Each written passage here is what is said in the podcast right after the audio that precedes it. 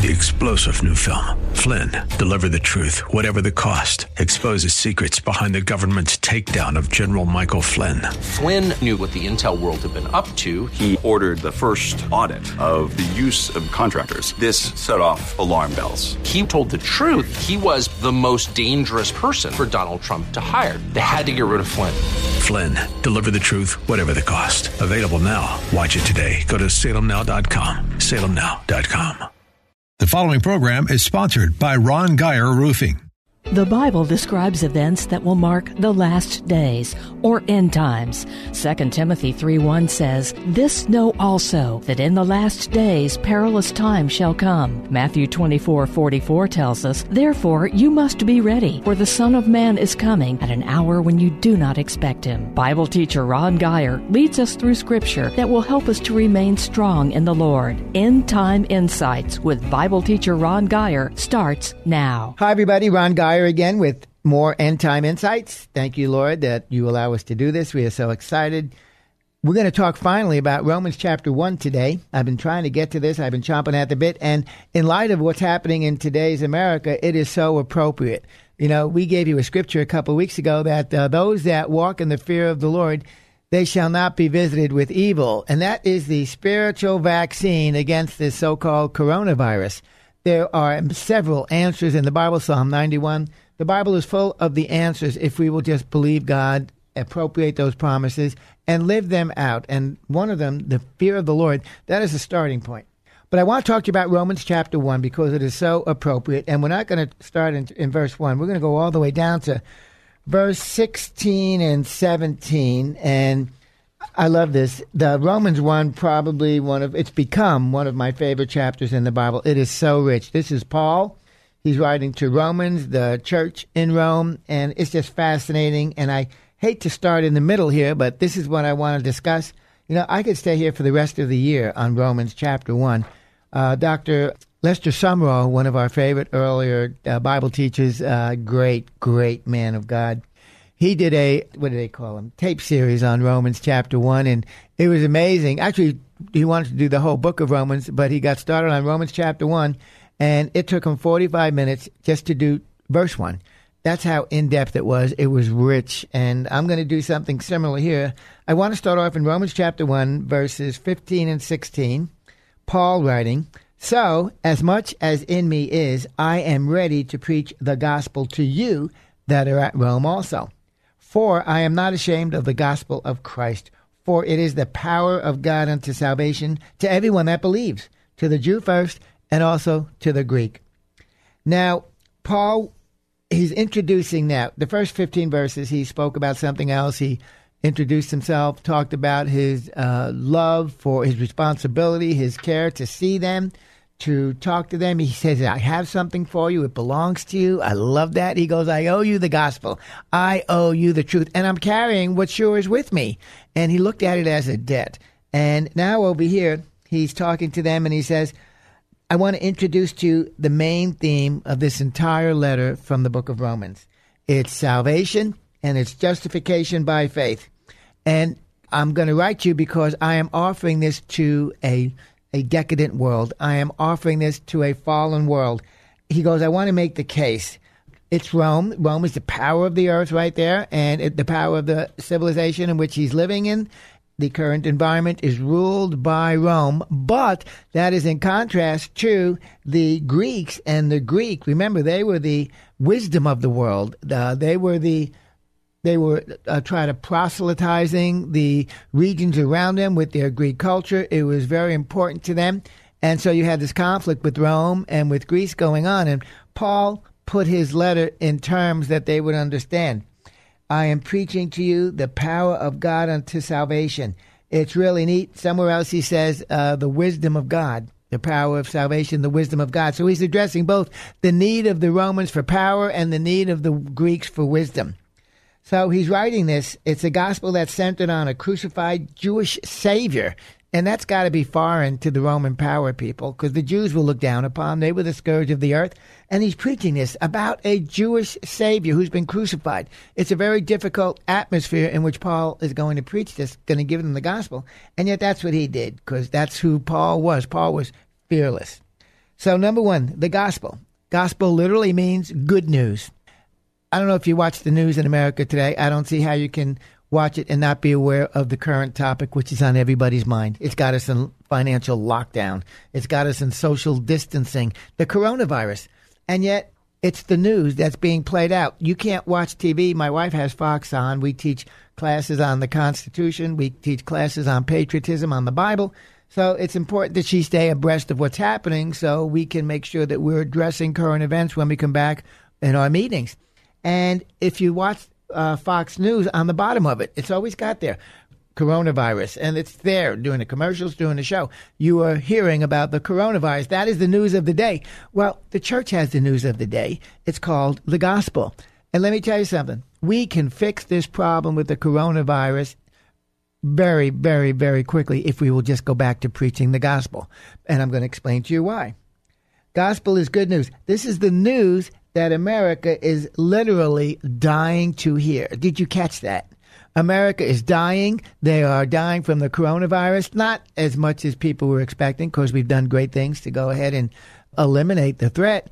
And yet, there's a gospel which the people are dying to hear. People are going to hell because we have not presented them the gospel of the Lord Jesus Christ. It's the good news that they need. Man, they've gotten inundated with terrible news. They don't need that. They know what's going on. Every minute there's an update. Every hour somebody's on there, some professional telling you what's happening and how you can protect yourself uh, in the natural realm from this virus. They need the good news. We've got the good news, but we've got to tell them the good news, all of the good news. And the good news, the gospel that Paul is talking about, it begins with sin. It begins with the problem that man is broken. Mankind is broken because of our rejection of God, because of our rejection of his Messiah. We have rejected God, we have rejected his Messiah, and there's a sin problem in our nation. The gospel, the good news isn't that there's sin. The good news is that the sin problem has been dealt with and broken people can now be made whole in Christ Jesus. It starts with the simple truth that Jesus came to save a dying world from its sin. If we will tell our nation that it's sin which has allowed this virus to grow, to propagate in America, it's sin that is both the starting point of the gospel and the starting point for the solution to the deliverance for our nation from this virus sin. Let's call it what it is. Many preachers, they go out there and they tell you how much Jesus loves you, how much God loves you. Perfect, perfect, perfect. That is not the starting point of the gospel. The starting point of the gospel is that man is broken because of sin. I know preachers tell you they don't want to talk about sin. But, you know, Jesus loves you. That has no power. The Bible says it's the gospel that has the power of God unto salvation. God loves you. It's great. It's a wonderful truth. It's biblical. It is part of the gospel. It's the reason why God sent Jesus to deal with the sin problem, but that alone has no power. It's the entire preaching of the gospel. The gospel, man is a sinner. It has caused him to be in broken relationship with God. Because God loved man, he sent Jesus Christ to pay the penalty for that sin. He went to hell. He died for us. God raised him from the dead. Jesus sits at the right hand of the Father, ever living to make intercession for us. And here's the here's the key. Whosoever shall call upon the name of the Lord shall be saved. Believe on the Lord, and your whole house shall be saved. With the heart man believes unto righteousness, and with the mouth confession is made unto salvation. That's the gospel. Jesus loves you is such a small part of the gospel. The fact that we need to get the sin problem fixed, only Jesus can do that. Once we fix the sin problem in America, guess what? The virus goes away. AIDS goes away. You know, God has been trying to get our attention for decades, decades, decades. You know, we dealt with homosexuality. Well, actually, we didn't. And the result of that was AIDS. And the news media, the homosexual community, the left leaning politicians in our nation tried to make it seem like you can't talk about that. AIDS is not a disease solely limited to the homosexual community. Well, of course not. They spread it into healthy heterosexual relationships too. But at the end of the day, AIDS was a form of judgment upon homosexuality. But we blew God off. We didn't pay attention to that. And then we went into the next judgment upon America, 9 11. And 9 11 was God saying, Man, you have fallen into immorality. We need to repent as a nation. And what happened? We went into church for a couple of months, and that was it, though, because we didn't preach the gospel. We picked parts of the gospel. We don't want to confront anybody. We don't want to be challenged by anybody. We don't want to be called haters. We don't want to be offended. So we blew off 9 11 and we're back. Actually, we're in worse moral state today than we were back then. And so God just sent a prophet. He sent Jonathan Cahn to go speak to the Congress while the Supreme Court, the day before the Supreme Court was debating on whether they were going to approve gay marriage or not. And Jonathan Cahn spoke, Thus saith the Lord, and he told him, You can't do this. You cannot violate the divine order of God. You cannot rebel. You cannot put your finger in God's eyes and tell him we know better. But that's what we did. More judgment came about, and here we are again. Then we had uh, Katrina. Uh, once again, America was forcing Israel to do things that God said, no, you can't do. God is constantly speaking to America. He, you know, He will talk to us in the Bible. But when we reject the Word of God, then He's got to go ahead and He's got to perhaps send a prophet. When we don't accept a prophet, He'll send some remedial judgments. When we reject the remedial judgments, it's got to be some stronger, some firmer, some more strengthened ways where He can get our attention so that He can correct us. His will is not to condemn us. Yes, God does love us. And the preaching of the gospel is the manifestation of that love. Let me talk about this. You know, God wants to heal us, spirit, soul, and body. God wants to fix our problems. He dealt with the sin problem. Jesus is only going to die once. He's not going to come back every time somebody needs to get saved. And if America continues to reject the message, if America continues to murder the unborn, if America continues to promote sexual immorality, we are going to continue on this downhill slide. And what you're seeing today in the coronavirus, what you're seeing in the calamity that is called in the economic uh, environment in America, that will be nothing. This is just the beginning of a downhill slide. We have got to stop it. At some point, we have got to send preachers out there nationally. They're going to put their hands up and say, no more, no more. I was catching the preachers that are out there. You know, Franklin Graham, absolutely fabulous. He talks about the fact that America needs to repent. We do. If America will repent as a nation, this stuff will go away. I'm telling you, I give you it, thus saith the Lord. If we will just act like we are listening to God, if you want to reject God, that's your business one on one. But we need to go ahead and we need to put a national call out there for repentance. And Franklin Graham is right there. He's doing great things. If you're ever looking for a ministry support, you need to support Samaritan's Purse. Franklin Graham does very well.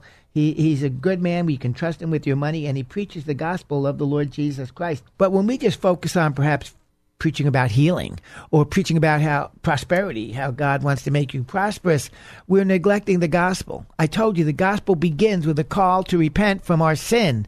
And that's God. You know, God loves us. God wants to approve of us. God wants to accept us in the beloved. God has appointed to us a destiny that's powerful, that's full of love, that's full of health, that's full of the wisdom of God, full of the grace of God. That's our destiny. That's where you belong. But you will only get there after you have heard the gospel. The book of Acts, they talk about have you received the Holy Spirit since you heard the gospel, since you believed? There's a whole process to salvation. And the very first step is we need to repent. Remember, John the Baptist came preaching, repent, for the kingdom of heaven is at hand. Jesus Christ preaching, repent, the kingdom of heaven is at hand. It is so important. The very first step. America, we can pray all day long. We can get on our knees and we can quote Second Chronicles 7.14, if my people who are called by my name would humble themselves and pray and seek my face, turn from their wicked ways.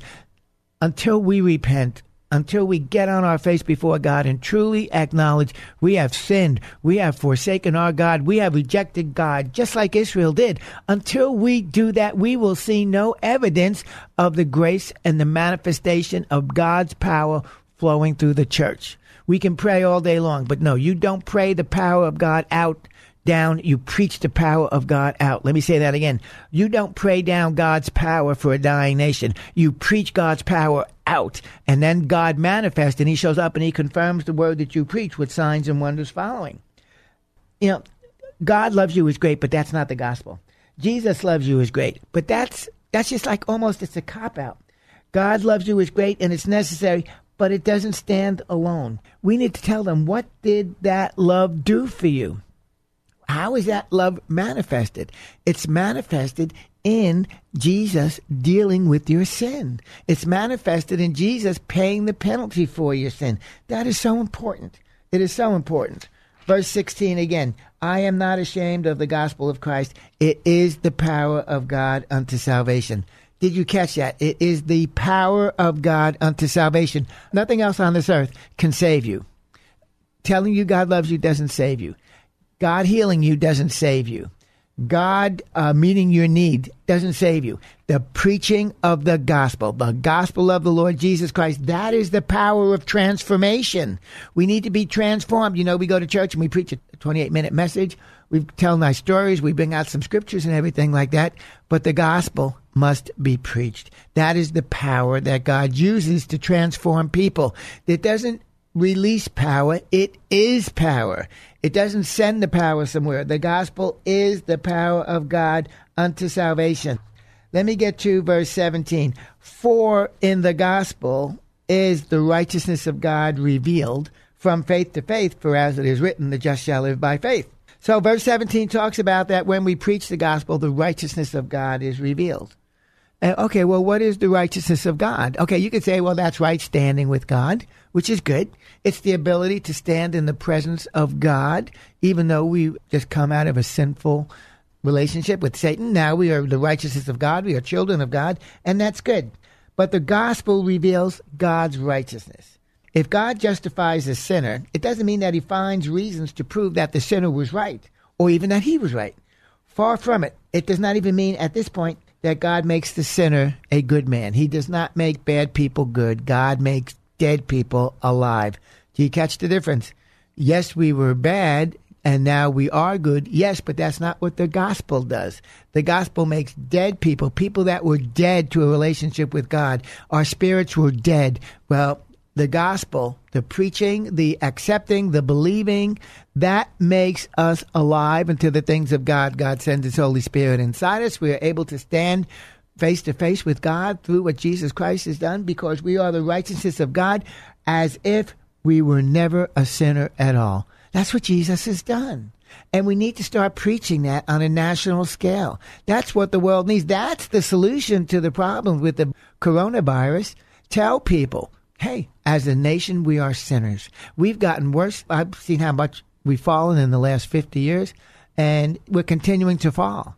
People think we're turning this around. Well, show me some evidence of it. We're not turning this around. We're getting worse. Things get worse and worse. They don't get better and better. We are heading to the tribulation, which is God's judgment. In order to avoid that judgment, you must hear the gospel. Preachers must preach the gospel, not what we think it means. We must preach it as it is in its entirety, and the gospel begins you are a sinner. You are out of fellowship with God. You will spend eternity in hell unless you accept the death sacrifice that Jesus Christ took on your behalf. It is so important. That's God's righteousness looking at you as if you had never sinned. You know, it's his righteousness. It's it's his and the gospel plan reveals it. Nowhere else is the righteousness of God revealed. God's righteousness can only be revealed through the gospel. Bible commentator Murray writes, this declaration that God's righteousness is revealed in the gospel, it's even greater when we understand that this is the righteousness that God has given to the believer. It's not something I borrowed. I've been bestowed. Behold, what manner of love the Father has bestowed upon us that we should be called the righteousness of God in Christ Jesus.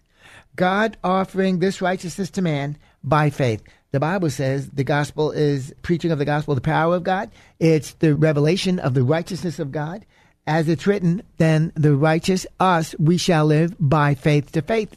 Well, what is that faith to faith mean? You know, it talks about the fact that the just shall live by faith. Without faith, it's impossible to please God. From faith to faith, God offering this righteousness to us by faith, not knowing whether we'll respond or not, hoping that we do and man receiving this offer by faith, you know, serving a God that we can't see, believing that what he said in his book is true, letting the power of God's Holy Spirit, which came from hearing the gospel, change us from glory to glory. No longer sinners, no longer alcoholics, no longer addictions, no longer pornographers, no longer liars or thieves that's the power of God, the transforming power of God that He wants to place in you, that He has freely given to you, that Jesus purchased when He died for you. But it comes through the preaching of the gospel.